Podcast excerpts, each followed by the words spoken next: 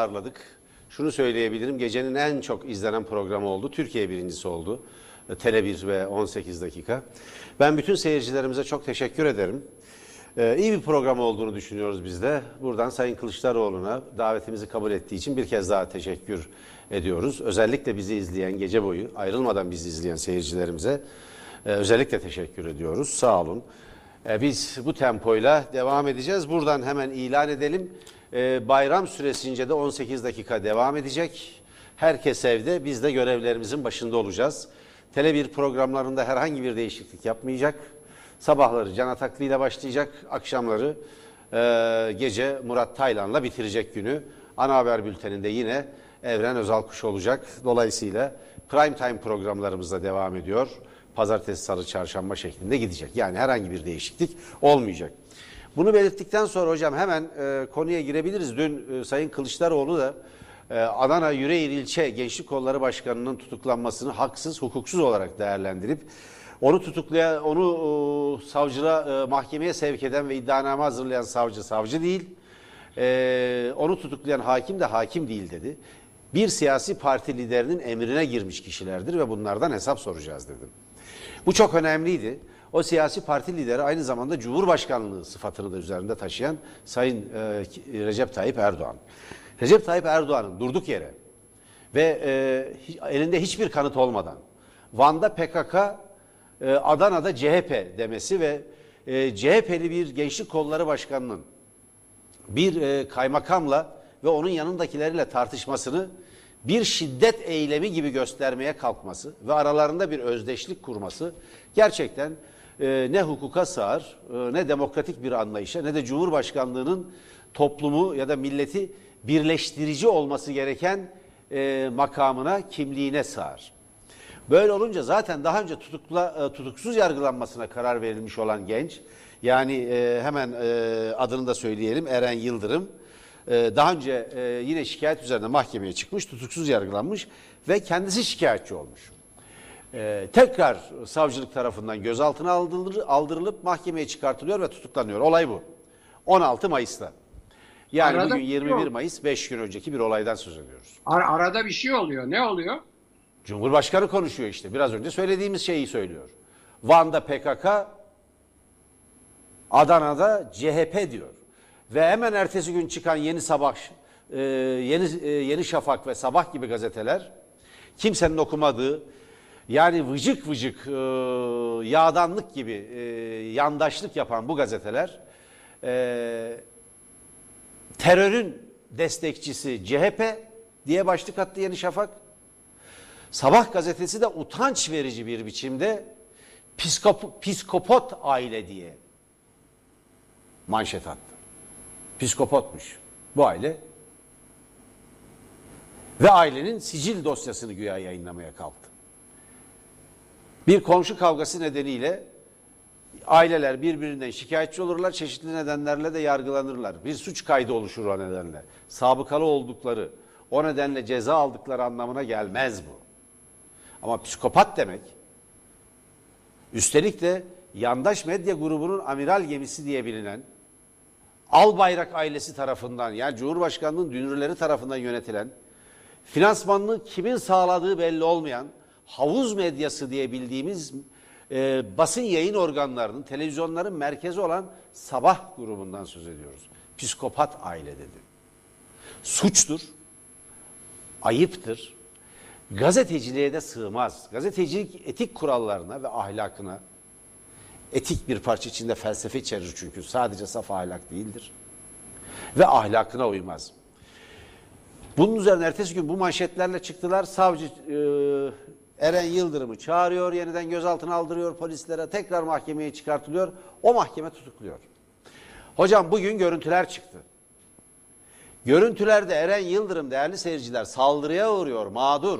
Eren Yıldırım'ın annesi diyor ki ya bakın biz sıradan sivil vatandaşları siz halka silah çekiyorsunuz diyor. Korumaları da silah çekiyor. Olay bu. Tartaklanan, saldırıya uğrayan, silah çekilen kişi Eren Yıldırım. Eren Yıldırım bu olayın mağduru. Cumhuriyet Halk Partisi Yüreğir Gençlik Kolları Başkanı bu olayın mağduru. Bu bir zulümdür. Hiçbir zulüm, zulümle egemen olan olmaya kalkanlar hiçbir şekilde kendi iktidarlarını sürdüremezler. Dünyada bunun bir örneği yok. Nizamül Mülk siyasetnamenin girişine yazıyor bunu. Bin yıl önce, bin yıl önce Doğu İslam dünyasında işte nasihatname, siyasetname gibi bir edebiyat geleneği vardır. Nizamül Mülk'ün siyasetnamesi bunların içinde günümüze ulaşmış en ünlü kitaptır. Zulümle iktidar olunmaz diyor.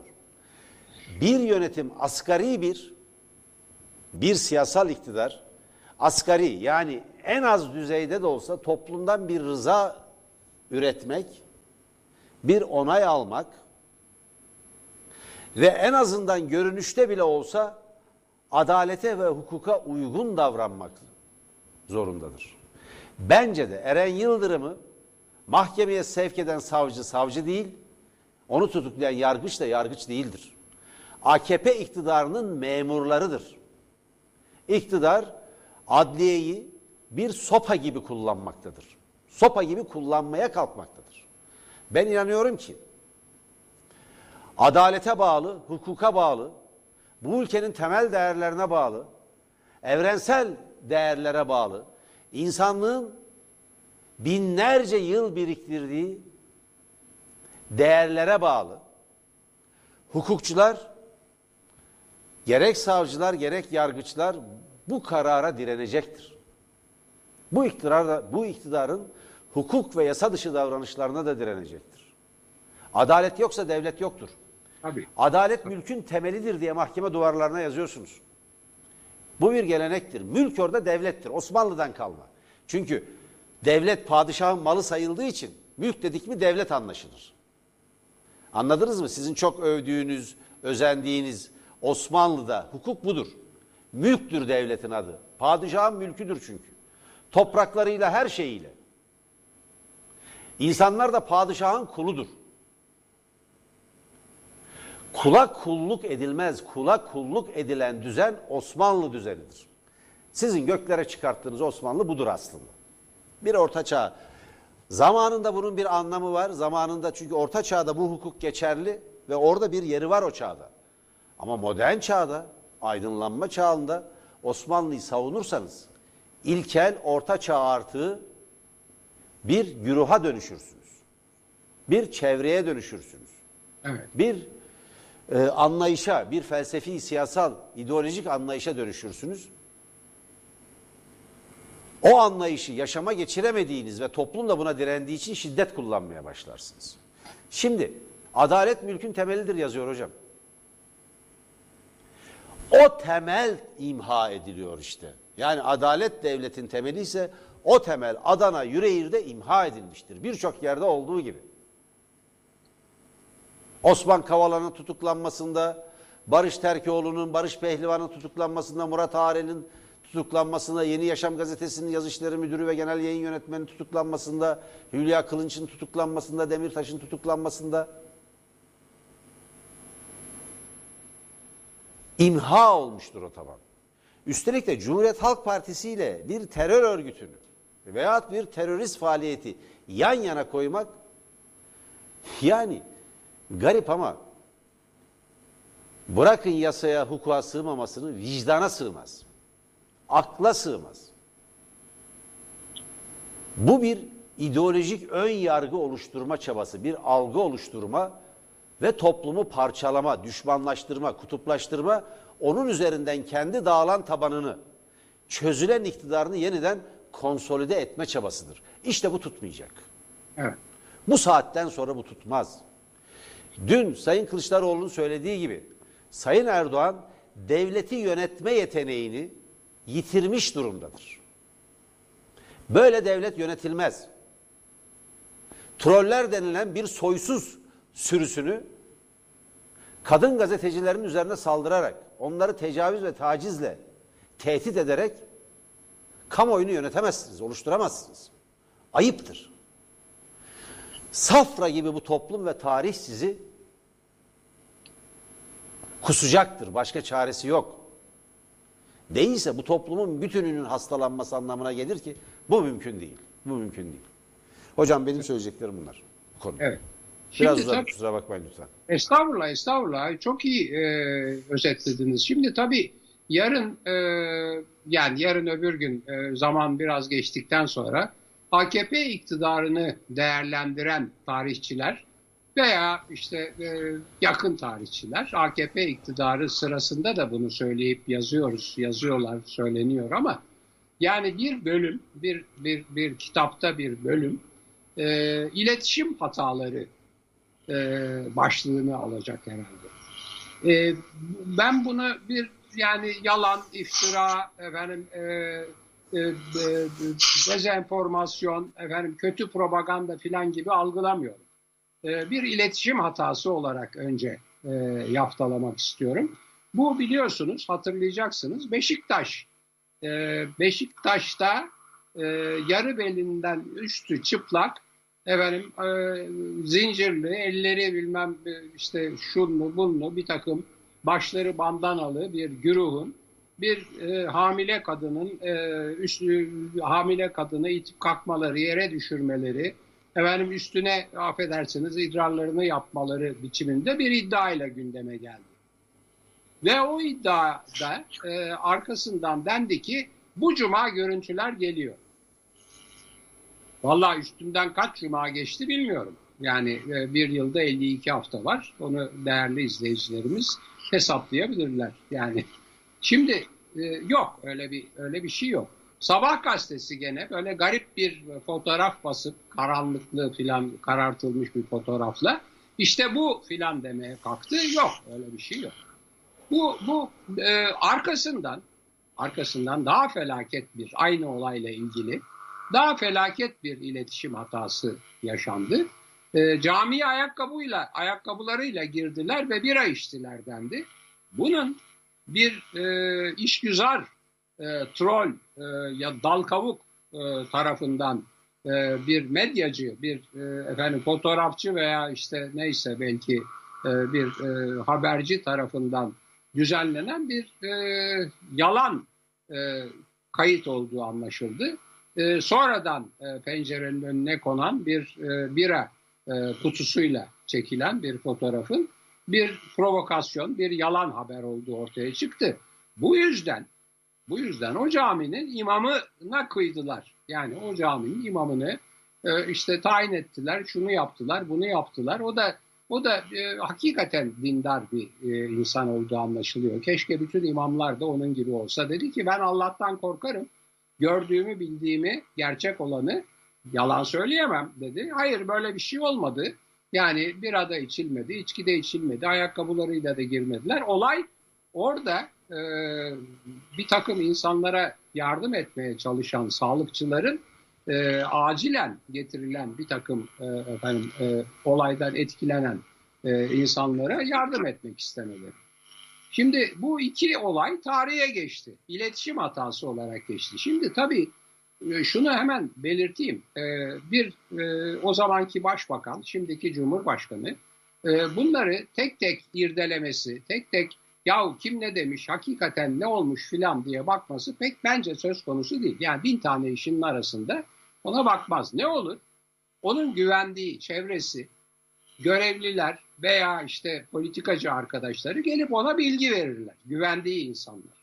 Şimdi o arada bunu anlattılar. Nitekim sonradan o e, iddialarda bulunan e, kadının e, biraz galiba e, ruhsal sorunları olduğu ve yakın bir partilinin eşi olduğu filan ortaya çıktı.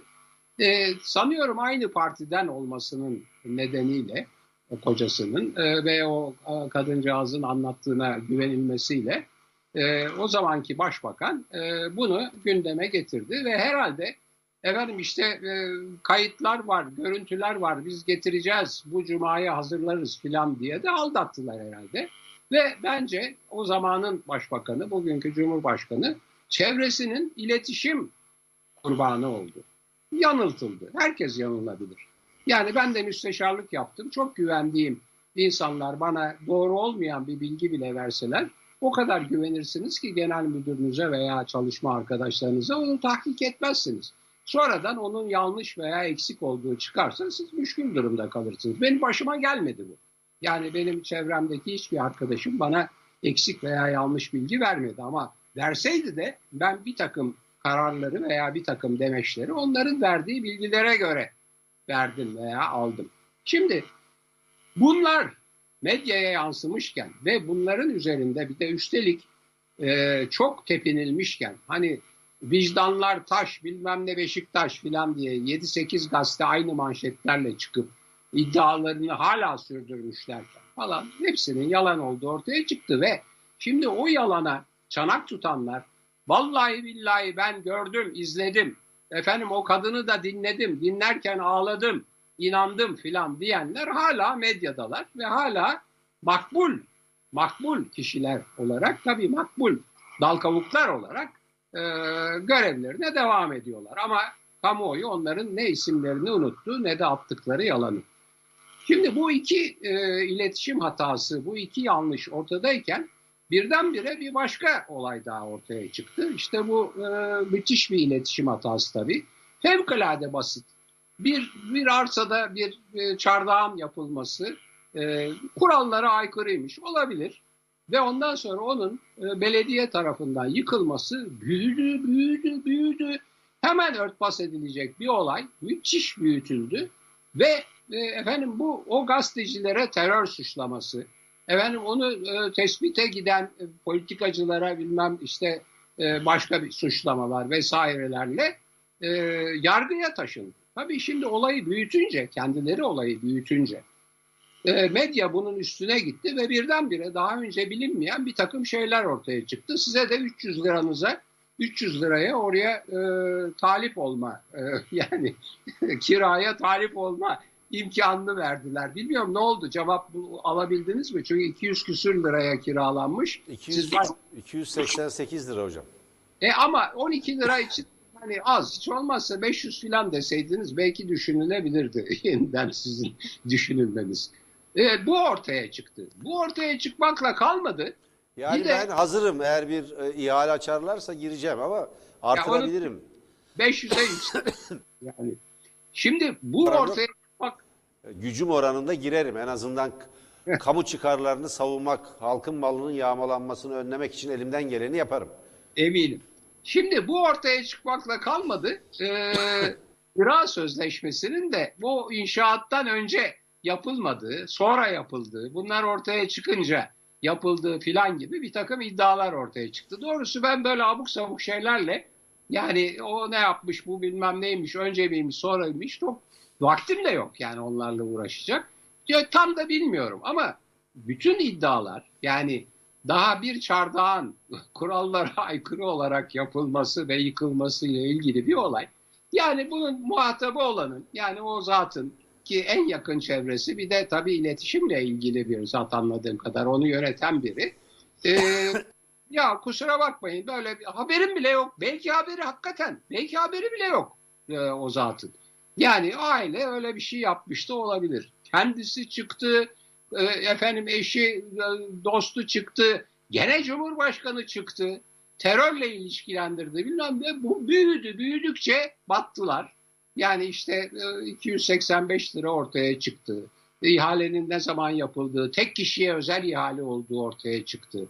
E, imzalandığı tarihle e, inşaat arasındaki mesele ortaya çıktı falan falan. Yani tam bir tam bir nasıl diyelim e, bir bir iletişim yanlışı, iletişim hatası üstelik yapan da orada iletişimden sorumlu olan zat. Şimdi bu yani bu çok çok rahatsız edici bir şey iken e, bu Yüreğir olayı çıktı. Eren Yıldırım olayı.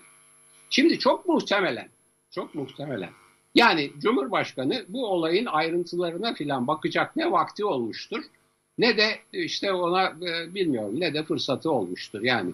Ama herhalde çok güvendiği arkadaşları, partidaşları veya emrindeki bürokratlar veya güvenlik güçleri bilemiyorum. O kaymakam filan da işin içinde, vali işin içinde. Yani malum bunlar atanmış insanlar oldukları için vali ve kaymakam belki ona yaranmak için veya işte olayı allayıp pullamak için yanlış bilgi verdikleri anlaşılıyor. Şimdi önce bu da anlaşılmadı. Önce önce ne anlaşıldı? Orada bir tartışma olmuş. Sonra işte il başkanı falan da girdi devreye. Anlaşmışlar. Çözmüşler meseleyi. E, yargıya e, intikal etmiş ama yani e, tutuksuz yargılanmak üzere bırakılmış. Derken Cumhurbaşkanı, koskoca Cumhurbaşkanı hem de kadiri mutlak adeta tarihte Cumhuriyet tarihinde eşi görülmemiş yetkilerle donatılmış Cumhurbaşkanı çıktı PKK-CHP ilişkisini kurdu ve öyle bir şeydi ki suçladı ki çocuğu. Paldır küldür tekrar o savcı ve o yargıç işte devreye girip çocuğu e, tutukladılar. Şimdi derken derken görüntüler ortaya çıktı. Şu Beşiktaş olayında bir türlü bulunamayan görüntüler ortaya çıktı ve görüntüler çok net olarak bir şey gösteriyor. Bu çocuk e, parti ilgililerinin ısrarla öne sürdükleri gibi saldırmış filan değil. E, yani e, bir saldırgan da değil. Bu çocuk mağdur. Çünkü kaymakamın e, efendim koruması olduğu iddia edilen biri. Onu da bilmiyoruz. İddia edilen biri ama tabanca çektiği ve şarjöre kurşun sürdüğü seslerden filan anlaşılan biri kardeşinin karnına tabanca filan dayıyor. Üstelik de çocuğun e, bu vefa gruplarında gönüllü olarak çalıştığı, gene böyle bir grubun, böyle bir e, eylemin e, bir takım paketleri bir yerde indirilirken konuyla ilgili olduğu için, kendisinin de hizmet ettiği bir alan olduğu için bu nedir, neyin nesidir, nereden geliyor, ne, nereye gidiyor diye sorması. E yani şimdi iki türlü gene aynı büyük iletişim hatası oldu. Koskoca tarihte görülmedik yetkilerle donatılmış bir cumhurbaşkanı ve CHP, e, AKP genel başkanı olan e, yöneticimiz gidiyor bir ilin gençlik kollarının başkanı olan bir delikanlıyı muhatap alıyor. Bir defa bu siyaseten yanlış. Yani her bakımdan yanlış. Aslında Büyükşehir Belediye Başkanları'nı muhatap aldığı zaman da ben bunu söyledim. Ya Cumhurbaşkanı bunu yapmaz. Yapmamalı. Neyse. Ya iniyor e, bir il gençlik kolu başkanına kadar. Onu e, onu ve partisini suçluyor. O suçlamadan dolayı yargı verdiği kararı değiştirip çok infial yaratan bir başka kararla çocuğu tutukluyor derken derken bu video ortaya çıkıyor. Bu arada hemen söyleyelim ısrarla bu çocuğun ailesi ve diğerleri diyorlar ki ya orada bir sürü kamera var. Bu kameraların kayıtlarını verin görelim gösterelim mahkemeye de savunmak için siz de suçluyorsanız suçlamak için gösterin biz kullanacağız. Onlar da bir türlü ortaya çıkmıyor. Fakat birisi çekmiş bir e, özel biri bir telefonla çekmiş. Bunu da bir haber ajansı servis edince bu sefer iş iyice çığırından çıktı. Şimdi basit bir e, efendim oradaki tartışma olayı e, CHP'nin PKK ile özdeşleştirilmesine, Cumhurbaşkanı'nın bir e, gençlik kolu başkanını bir ilin muhatap almasına ve derken yargının verdiği kararı değiştirerek haksız ve hukuksuz bir biçimde olduğu iddia edilen tekrar tutuklaması ve böylece yargı bağımsızlığının filan lafı güzaf olduğu konusunda çok ciddi bir kamuoyunda izlenim çıkması. Yani aynen bu Kuzguncuk'taki e, işte arsa, çardak filan gibi yarım günde halledilecek bir olay. Aslında Cumhurbaşkanı'nın belki de hiç girmemesi gereken bir olay. Fakat çevresi nasıl anlattıysa, nasıl aktardıysa öyle bir e, şey etmişler ki onu öyle bir e, öyle bir anlatmışlar ki diyelim terimlerimi düzgün kullanmaya çalışıyorum. O da çıkmış bu konuşmaları yapmış. Bu konuşmaların temelsiz olduğu ortaya çıktı. Yani o çocuğun suçlu değil mağdur olduğu belli oldu. Şimdi böyle bir ikinci müthiş bir iletişim hatası da ayrıca e, yargıyı da tamamen e, e, şaibe altında bırakan bir olaya dönüştü. Ayrıca tabii e, CHP'liler de müthiş tepkililer. Yani onun için çok üzgünüm ben. Yani devlet adına üzgünüm, makam adına üzgünüm, o çocuk adına üzgünüm. Efendim, kim yanılttıysa Sayın Cumhurbaşkanı'nı onlar adına üzgünüm. Evet hocam. Kısa bir süre kaldı hocam ama hızla birkaç konu var. Onlara değinmek durumundayız. Ee, Bir tanesi İzmir'de bugün e, bir provokasyon yaşanıyor. Camilerden, İzmir'in çeşitli camilerinden e, Ciao Bella e, şarkısı çalınıyor. Çok güzel bir şarkıdır. İtalyan partizanlarının yani İtalyan devrimcilerinin, e, solcularının, sosyalistlerinin e, Nazilere ve faşizme karşı mücadelede, gerilla mücadelesinde partizanlar o demektir zaten. E, verdiği mücadelenin şarkısıdır. Müthiş bir ritmi, müthiş sözleri vardır. E, böyle bir şarkının çalınması e, tabii genel olarak genel olarak işte sola da mal edilen böyle bir şarkının hoparlörlerden çalınması ki merkezi e, bir sistemdir o. Bir provokasyon olarak değerlendirildi. Şimdi bunları yan yana koyunca tabii Yüreğir'de e, Adana'da e, Eren Yıldırım'ın kaymakamla tartışmasını PKK ile özdeşleştirilip terörist faaliyet olarak değerlendirilen Sayın Cumhurbaşkanı'na 1 milyon kişinin kanını akıtmaktan söz eden Fatih Tezcan hakkında ne düşündüğünü sormak lazım.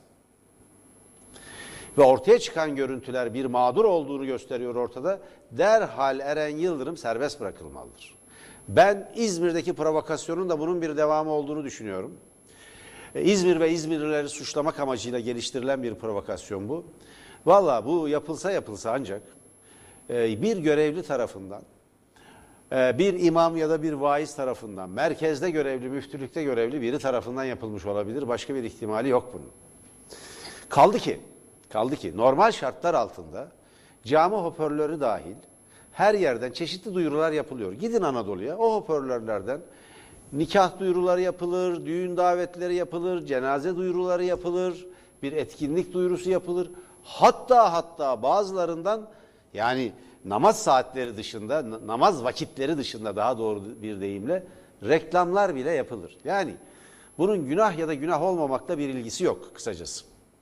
Cami hoparlörleri Anadolu'da bu şekilde kullanılır. Bunu biliyoruz.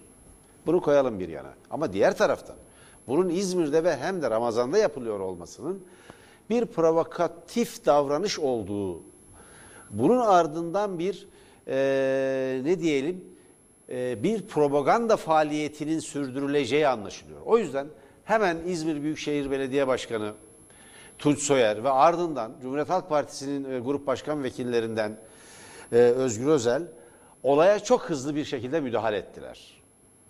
Ve e, bu davranışı kınadılar ve bunun bir provokasyon olduğunu belirttiler. Bu provokasyonun altından da eminim siyasi troller çıkacaktır. Dini bir siyasal araç olarak kullanan, Kur'an-ı Kerim'i bu dinin kutsal kitabını bir siyasi parti programına dönüştürmeye kalkışan kişiler çıkacaktır. Göreceksiniz. Bir tanesi bu bugünün en önemli konularından biri. Diğer başka e, bir başka konu var. Melih Gökçek dönemi Ankara Belediyesi. Şimdi ortada ilginç bir tablo var. Melih Gökçek Ankara'yı gerçekten parsel parsel satmış.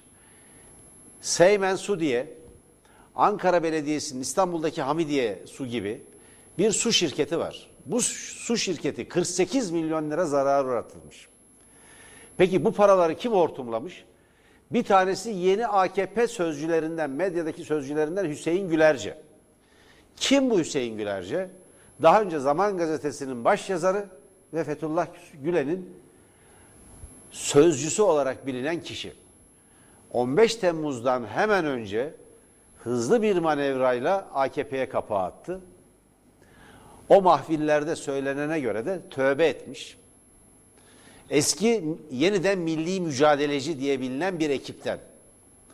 Bu yeniden milli mücadeleciler CIA'nin kurduğu, organize ettiği örgütlerden biridir. Yani devrimci gençler 6. filoya karşı protesto gösterisi yaparken 6. filoyu Amerikan filosunu kıble yapıp namaz kılanlar içindeki o grubu, o ekibi, o eylemi örgütleyenler arasındadır. Eli sopalı, baltalı, satırlı bir ekiptir o dönemde. Hüseyin Gülerci onun önemli isimlerinden biridir. Melih Gökçek de oradan gelmektedir. O da yeniden milli mücadeleci, e, dinci, faşist örgütün mensuplarından biridir. İbrahim Gülerce güzelce almış. Peki diğeri kim hocam? Adil Öksüz'ün kardeşi. Şirketin yönetim kurulu üyesi, birisi yönetim kurulu başkanı, birisi genel müdürü. Çok enteresan. Yani Hüseyin Gülerce ve Adil Öksüz'ün eee, kardeşlerine 48 milyon para akıtan bir Melih Gökçek'le karşı karşıyayız. Ankara Belediye Başkanı Mansur Yavaş son derece sistematik çalışıyor. Kurduğu araştırma komisyonu her ihaleyi, her Büyükşehir Belediyesi'nin, her iştirakinin daha önceki bütün faaliyetlerini didik didik ediyor. Bunları tek tek ortaya koyacak. Şimdi bütün bunlar aslında memleketin nasıl yağmalandığını da ortaya koyan en önemli işlerden biri. Şimdi uluslararası kredi derecelendirme kuruluşları Türk bankalarının önemli bir kısmını negatif çizgiye çektiler. Sürekli puanlarını düşürüyorlar. Kriz derinleşecek. Londra'da Londra'da para babalarının para spekülatörlerinin Türk ekonomisiyle oynadığını söyleyip gidip Londra'da para dilenenler yine bu iktidarın mensupları. Halkın yani aklıyla alay ediyorlar, zekasıyla alay ediyorlar. Bir yandan sen o Londra borsacılarına, spekülatörlerine, uluslararası e, ne diyelim vurgunculara posta koyuyor, efeleniyor gibi davranacaksın. Arka kapıdan gidip onlara el açacaksın. Yani ekonominin duvara tosladığı bir dönemden geçiyoruz. İkinci önemli olay da burada bugün gündemde kredi değer, derecelendirme kuruluşlarının puanları aşağı çekmesidir.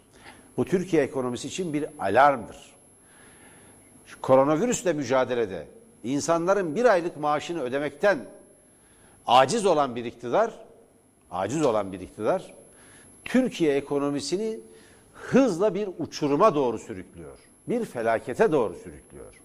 Mesele bu. Dolar fırlamış 7 liranın üstüne çıktı. Kısmen altına düştü devam ediyor. Euro fırlamış durumda. Döviz tutulamıyor. İşsizlik alabildiğine büyümüş. Genç işsizlerin oranı yüzde 35'lere yaklaşmış. Yani bu dünyada görülmemiş bir rekordur.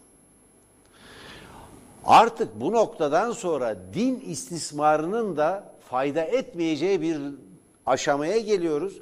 SODEV'in yaptığı araştırma gençlerin en çok önem verdiği konuların en altında dini inanç geliyor.